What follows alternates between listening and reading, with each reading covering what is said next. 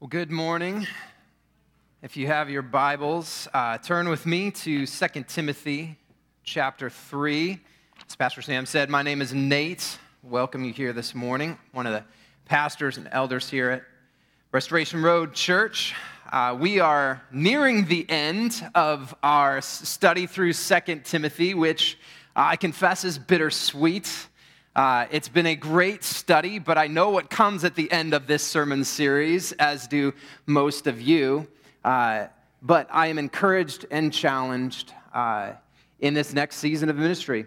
Second Timothy chapter three, verses ten through fifteen is our text for today. And I would encourage you, as we're going through this, we have just a few weeks left in this sermon series, I would encourage you at least one time during this, this next few weeks to sit down and read through Second Timothy start to finish.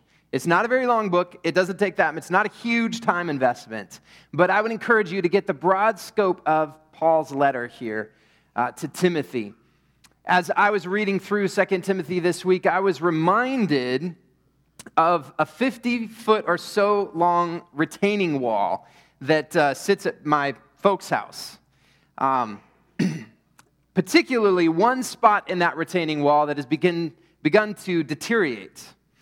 Likely, my folks are unsure why, but I have a suspicion uh, what the cause might be. You see, as a kid, I would I would set up either a spare tire that was laying around or grab some duct tape and, and mark out the best I could a strike zone against that wall. And I would, every Saturday or afternoon, hurl the baseball as many times as my adolescent arm would allow against that retaining wall. Strangely, right where that hole is in, in the retaining wall. I would practice again and again, trying to master the use of corners and controlling the edges and, and really just try and put as much heat as I could on that baseball. Uh, I recall, like I said, many Saturdays, many afternoons spent pitching against the wall, hours invested. And the only reward that I have from that investment now, well, besides, you know, the Little League nostalgic memories that I have, the only reward I have is my right arm pops every time I lift it above my shoulder. Uh, the only reward that I have is not much to talk about, actually. So, why do I share this story? It's not to confess my Little League ambitions of my childhood, but it's because Paul uses this, this idea of practicing, of rehearsing, of practicing obedience as he encourages Timothy in our text today. And the topic is way more important than just refining some athletic skill or dream of an athletic skill. In fact, what Paul will talk about is a diligent practice of godly living. A topic that we refer to as discipleship. In our text today, Paul provides a list of eight characteristics that Timothy both observed and then emulated from Paul. Along with Paul's charge follows a number of implications. Timothy, observing these characteristics in Paul, assumes intentionality by Paul, investing in him, as well as relationship. Timothy saw what Paul did, heard what Paul said, because he was around Paul consistently. He spent time with Paul, observing his actions, listening to his words. Paul invested and modeled godly living for Timothy. Not only did Timothy observe and listen, but he apparently practiced what he saw in Paul. Well, why is this so important? Especially in the heels of the text that Mark covered last week. If you remember from last week's sermon, Paul gave a list of false followers and self-serving imposters. Now, they were in abundance. They were all around Timothy and within the church, outside of the church. And, and Paul encourages Timothy not to follow the path that they have walked on. But he encourages Timothy that we must stay on a straight path, stay on the path of obedience. And so how do we keep on the path set before us? Well, Paul gives us some practical tips as well as, as pointing our direction toward Christ and the work of the gospel in our lives. But some practical tips he tells Timothy. First, hold tightly to the truth of Scripture. Second, follow the example of faithful saints set before us. And third, come alongside and encourage the faithful around you to carry on. There is a cultural saying in our society today, cultural idiom, if you will, of, of defining things as your truth or my truth. It's pre- it's prevalent in our society. Many, many people declare false things about themselves, about others, or about the world around them, and then simply claim this as their indisputable truth. This destructive pattern is rampant in our culture today. In fact, if you choose to stand on, stand firm on biblical truth, on God's revealed design for His creation, you are likely to be persecuted to varying degrees. There's many false ideas, false truths, distortions to the truth, much like Paul wrote to Timothy in the text that, that we reviewed last week. Distortions to the gospel. But my friends, I want to put forward to you this morning that this is nothing new. This isn't something that we are facing unique in our society. In fact, actually, an early church father, Augustine of Hippo, was quoted saying, and he was he lived in the fourth and fifth century, so just a couple hundred years after the establishment of the church. He said, if you believe what you like in the gospel and reject what you don't like, it's not the gospel you believe, but yourself. Even a hundred years after the disciples, after Jesus established the church and the work of the disciples, there were those who wanted to pick what they wanted and leave out what they didn't like. This isn't something new to our day. It's been around. But what it does is it pushes us to know the truth. If we are to follow the path set before us, we ought to know the truth. It's important for us today, as, as much as it was during Augustine's time and during Paul's time, so now we must continue to follow the godly pattern established by Christ and imitated by His followers through the generations. This is what Paul addresses in our text today. So with that, let's read our, our text for today, Second Timothy chapter three, verses ten through fifteen. Paul writes this, "You, however, have followed my teaching, my conduct, my aim in life, my faith, my patience, my love, my steadfastness, my persecutions and sufferings that happened to me at Antioch, at Iconium, and at Lystra, which persecutions I endured, yet from them all the Lord rescued me. Indeed, all who desire to live a godly life in Christ Jesus will be persecuted, while evil people and impostors will go on from bad to worse, deceiving and being deceived. But as for you, continue in what you have learned and have firmly believed, knowing that from whom, knowing from whom you learned it, and how from childhood you have been acquainted with the sacred writings, which are able to make you wise for salvation through faith in Christ Jesus." The Word of God. So Paul, in contrast to the false teachers and false followers that he listed in the text we reviewed last week, Paul contrasts Timothy's behavior, Timothy's path that he is on, with these false teachers and false followers. Paul makes a distinction here that, that Timothy has not strayed to a path of self-exaltation like these false followers in the previous verses, which the ultimate end of this path, of their path, is destruction.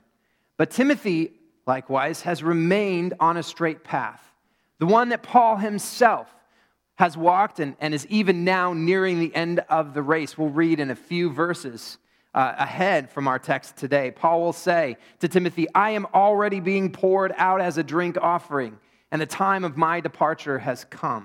Paul is seeing the finish line of his race, and he's investing in one who has run alongside him and saying, "Timothy, continue down this straight path. Continue in the path that you have followed.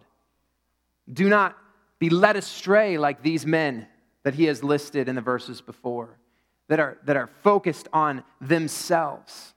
See, not only Paul, but other saints have run before Timothy. Others have run with him, encouraging him along the way. Paul instructs Timothy to be mindful of those investments in his life. Now, one of the authors of the Holman New Testament uh, commentary on this section is written by two authors, so I don't really know which one uh, wrote this story, uh, but it was impactful to me as, as I read it. Uh, and he used this, uh, the, his personal account as means of an illustration to help us understand or feel what Paul is, is similar to what Paul is feeling. He, he counts his very first foot race. He describes the moment in this six point two mile race where he, after running for some time, he describes at length Uh, that it felt like a very long time. Uh, again, this is his first race. After running for some time and being repeatedly passed by other runners, found himself staring at a menacing incline, a large hill in front of him. Now, he's, he, he describes struggling uh, to ignore his growing discouragement, his physical fatigue, and his growing desire to just throw in the towel and call it quits. Uh, and then he, he shares this story of a time as he's looking at this hill that another runner passes him by. But instead of just continuing on, this runner pulls alongside him and invites him to run with him. This runner says, uh, you can, it gives him words of encouragement, speaks out words of encouragement, tells him uh, words of instruction as well. It says, lean into this hill, like lean your body forward as you're running up this hill. And, and he gives him instruction, shorten your stride, match mine, step for step. You can do this, encouragement, instruction alongside. And then the writer says that he somehow finds the strength when everything in him wants to, to call it quits and say, this is just too long. I don't want to run anymore. He finds the strength through this encouragement to continue on. And in fact, he says, they finished the race together and even was able to pick up his pace at the end of the race and finish strong. It's a beautiful picture of what Paul is putting forward here. Something that, that we can relate to, that coming alongside, encouraging, investing, instructing. That picture of discipleship. Quite unlike the false teachers that Paul is contrasting Timothy with, who love not God but themselves, who love not others but money and pleasure, and who have the appearance of godliness, but ultimately they're opposing the truth, being of corrupted minds and disqualified regarding the faith. Paul encourages Timothy, like that runner coming alongside of him, stride for stride, match my step, lean into the hill. Follow this straight path that is set before you. Do not stray, Timothy, into self-centered thinking like these, but hold true. And then Paul lists eight characteristics, eight Christ-like characteristics that we're going to spend some time on this morning reviewing. He tells Timothy that, that encourages Timothy by saying, you have followed my teaching, my conduct, my aim in life, his doctrine, his disciplines, and his direction. And so these are things that are observable, the first three. Observable as well. I mean, the whole list is observable in, in Paul's life. But these first three, looking specifically at the first one, Paul says, you have followed my teaching, my doctrine, my words. Those things that Paul has spoken out, have written down. Timothy has followed them.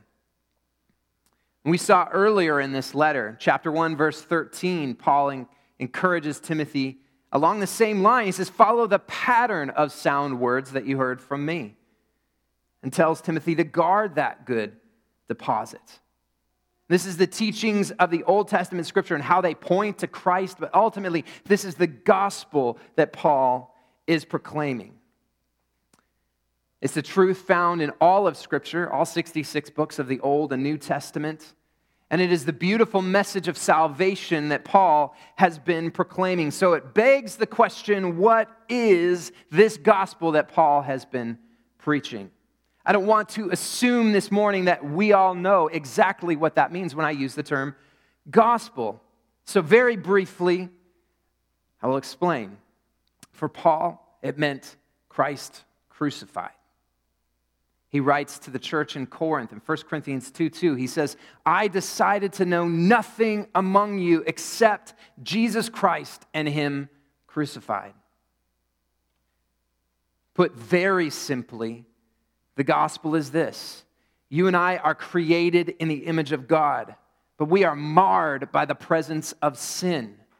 And the, what makes the gospel good news, if it just stopped there, that would not be very good news, not a good message. Great that we're created in the image of God, but we're marred by the presence of sin. But the good news of the gospel is that we are also redeemed and restored by the life and death of Jesus Christ. This is the message that Paul lived. This is the message that Paul experienced for himself, that redemption and restoration in his own life. And he's encouraging Timothy, allow that gospel to shape who you are, what you say, what you do, and even your purpose in life. Timothy could follow Paul's teaching because he was familiar with it. He listened. He allowed the words to shape his thinking, his worldview, more than he allowed his cultural surroundings to shape his thinking and worldview.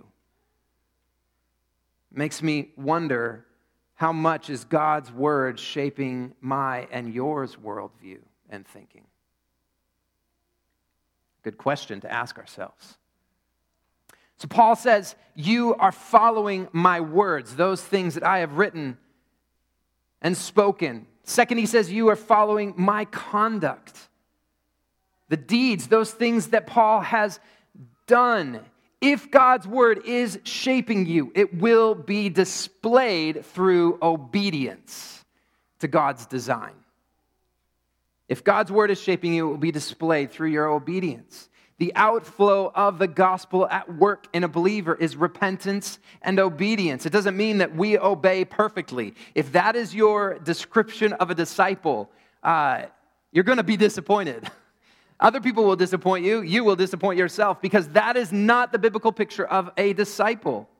The biblical picture of a disciple is, I recognize my great need for Jesus, and I will cling to him with every ounce of strength that I have. And I will follow him by his grace through every ounce of strength that he gives me through his Holy Spirit. And so Paul says his deeds, his conduct that was viewable to Timothy. Timothy is also following in that example. This is a, a repentance and an obedience motivated by love for Christ. Paul was not perfect. Paul was well aware of his own need for Christ, as he previously wrote to Timothy in his first letter.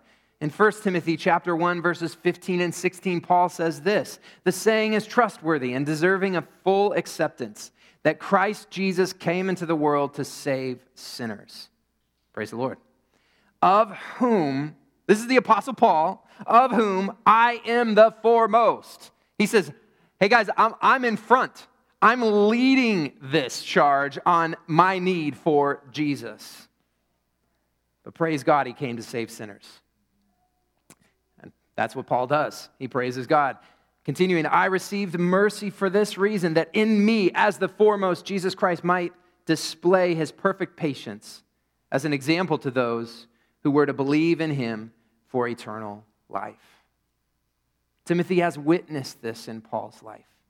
He has seen him forgive those who have betrayed him, forgive those who have hated him and persecuted him and harmed him. He has heard his words, he has seen his actions, and he is following in that path. But that's not all. The third point that Paul says is that you, you have followed my aim in life. Paul's direction, Paul's purpose, the motivation behind everything that Paul does. And here, Paul is declaring that to Paul, to, to Timothy. That his purpose in life has been observed and adopted by Timothy. I think back to our last two sermon series ago through the through the book of Philippians, the letter of Philippians. Paul writes in Philippians one twenty-one, for me to live, for me to exist, Paul says, is Christ, the banner of my life. is Christ. What's on my tombstone, Paul says, is Christ. That is the most important. Christ is most important. Christ is most declared, Paul says. And then he says, and to die is gain. This also begs the question, what is my and what is your aim in life? You think of aiming, I think of the first picture that comes to my mind is archery.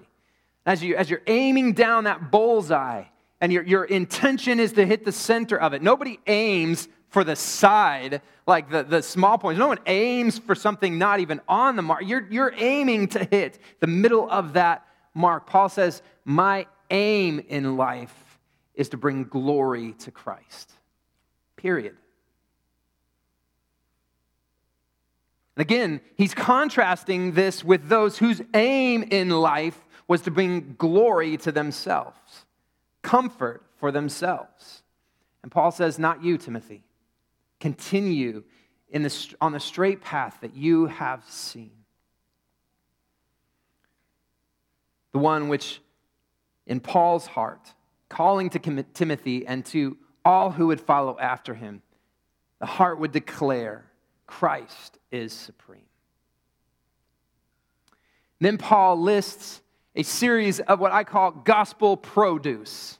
He says, this is what, this is the fruit that comes out of my life because the gospel is at work in me, Paul says. And he says, my faith or faithfulness, my patience and love and steadfastness, and, and my response to the worldly circumstances. This is the fruit of the gospel, Paul says, at work in my life, and it's observable. Timothy has seen it. He has seen Paul's patience, his kindness and love. It's the fruit of the Spirit produced in Paul's life. And Paul reminds Timothy not only of this fruit that he's experienced, but also of the sufferings and persecutions that he has faced. And notice three verses that, that Paul, or three places that Paul lists, Antioch, Iconium, and Lystra. What Paul is saying here is the persecutions that I've experienced, that you have witnessed, Timothy, are the hand are at the hands of your peeps. These are Timothy's, this is Timothy's hometown, home region. These are your neighbors and friends and possibly family members. We know not his immediate family members because his mother and grandmother invested in him. But these are people Timothy knew, those influencing Timothy.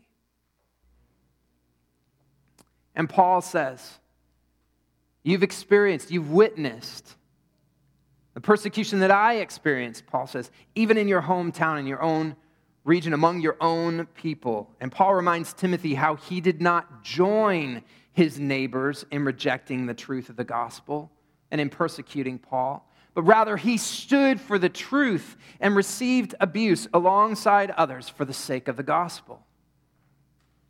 God's hand was on Paul, as Paul reminds Timothy in our text as we read, that, that in every circumstance, God was glorified, delivering him from the hand of his oppressor, sustaining him up to this point, to the point of Paul's departure, which God had ordained. And on this, this area of persecution, Paul settles for a minute in our text, and, and he gives two ideas. Essentially what he's telling Timothy is don't be surprised when you see these two things through the rest of your race. One, he's, he's essentially, in verses twelve and thirteen, telling Timothy, just come to expect to see these two things. If you follow the path of God's design, if you stand for biblical truth, Paul says, expect persecution. Don't be surprised by it. Now, we may not experience great persecution in, in our culture at this time. Persecution for us might be, you know, hurtful words, at most.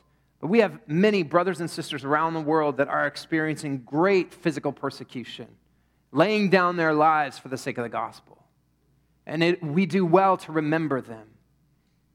And to remember that, that we too are joined with them in this great race where the end is Christ. But Paul says, Expect, come to expect that the godly will be persecuted. Those who follow God's design will see persecution. And that evil people and imposters will go from, from, from bad to worse.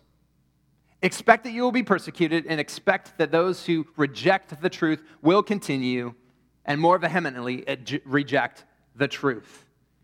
On the persecution of the godly, I mean, we should not be surprised by this even now, because not only Paul's words and reminder to us, but Jesus himself told the disciples, John fifteen, eighteen through twenty-one, Jesus tells the disciples, if the world hates you, know that it hated me before it hated you. If you were of the world, the world would love you as its own. But because you are not of the world, but I chose you out of the world, therefore the world hates you. Jesus is telling his disciples, don't be surprised when those who reject the truth reject you also.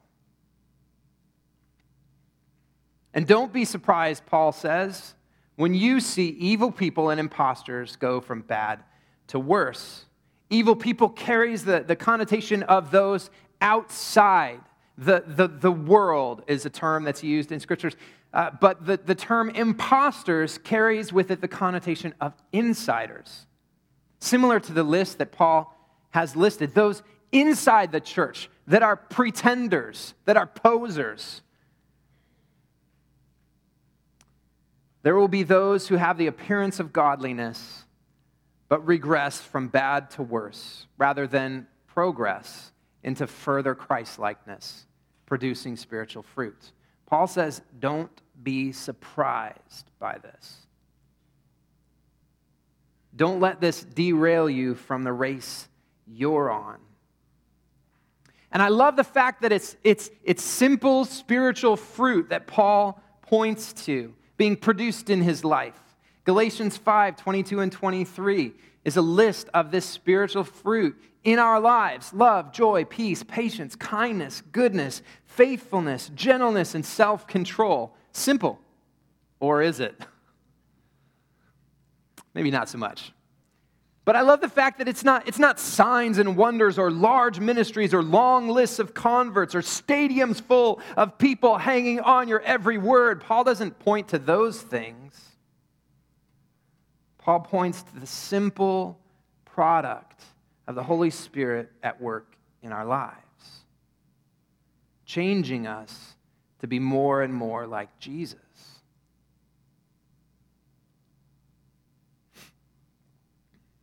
It's constant, observable obedience, step after step on the straight path where the glorious finish line is Christ.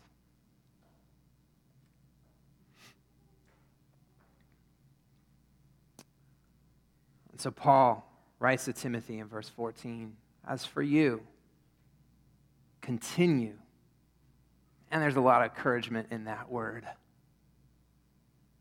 Paul is saying, Timothy, you're on the right path. Though we're hitting the off-ramp of Paul's life, Timothy is to continue forward. And there's this passing of a mantle that Paul is saying, Timothy, though my race is coming to an end, yours is not. So, step after step, hold on to the truth. When you are opposed, stand firm in what you have learned. Don't be surprised by those who never really got the gospel in the first place, but sure were good at pretending. When they try to derail your ministry, when they try to distract you from following Christ. Don't be surprised by that. Don't be surprised when there are those that are frustrated at your Christ-likeness and want to bring you down into the mud with them. And if, the, if it's throwing stones or hurling words, it matters not to them. Don't be surprised by that opposition. Continue forward. Press on in what you have learned and have firmly believed. Hold fast to the knowledge of the truth. Continue to follow the example you see in godly saints before you. This is one of the reasons why I love to read biographies of those saints who have gone before us. Were they perfect? No, none but Christ. But it's an example of a faithful step after step down the path.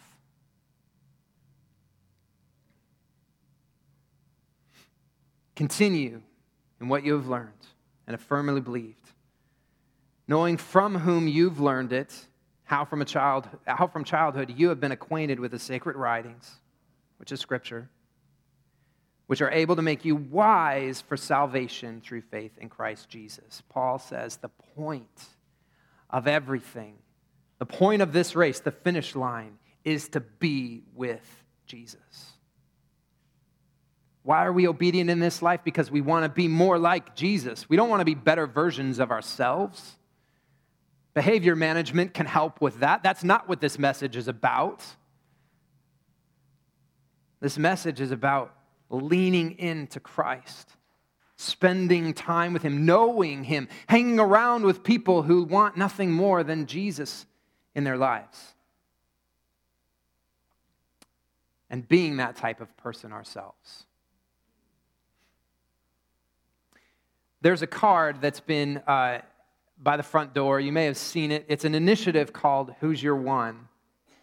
Uh, it's a it's a, a discipleship and evangelism initiative that it's been a while since we've mentioned this card. I would encourage you to pick it up, not because the bookmark is anything amazing, but because I think it's a great initiative. I think what this initiative does for us is it's it's a practical reminder that we are to be a Timothy and have a Timothy. We are to be a Paul and have a Paul. The Who's Your One initiative asks the question in different words, but who are you running alongside? Who are you instructing to lean into these hills as, as, as those hills come in their life? Who has eyes on your life and conduct? Here's your teaching and instruction. Who is inspired to also aim at the same goal you are. Likewise, who is the Paul in your life, or many Pauls in your life, who fills that role? Who are those voices in your life encouraging you to shorten your stride? Your, your, your, your stride's too long. You're, you're not at a sustainable pace. You need to match my pace to continue in this race, to finish the race. Who, are, who is that voice in your life when you're ready to give up?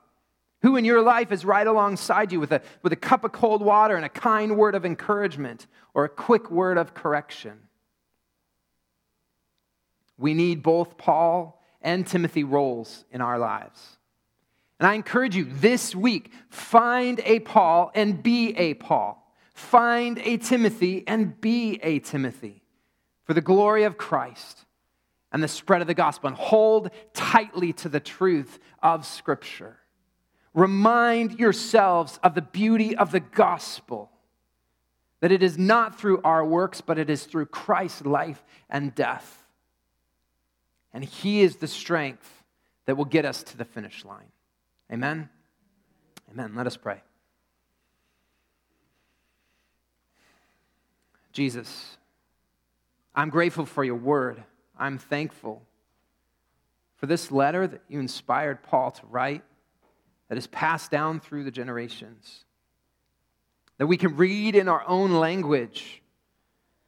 Lord, we confess, though we can understand the words, we need your help, Holy Spirit, to teach us how this is to shape our lives. God, I pray that we would come before you humbly and confidently because of Christ. I pray that if there is anyone here this morning that does not know the power of the gospel in their own lives, Lord, I pray that you would call them to repent and believe in who you are and what you have done. God, if there, if there is anyone here this morning that has that has strayed, and this morning's word is a, is a word of correction and, and conviction, we, Lord, help us to embrace that in humility. God, be our strength. Help us to follow hard after you in this life and to set our eyes on the life to come.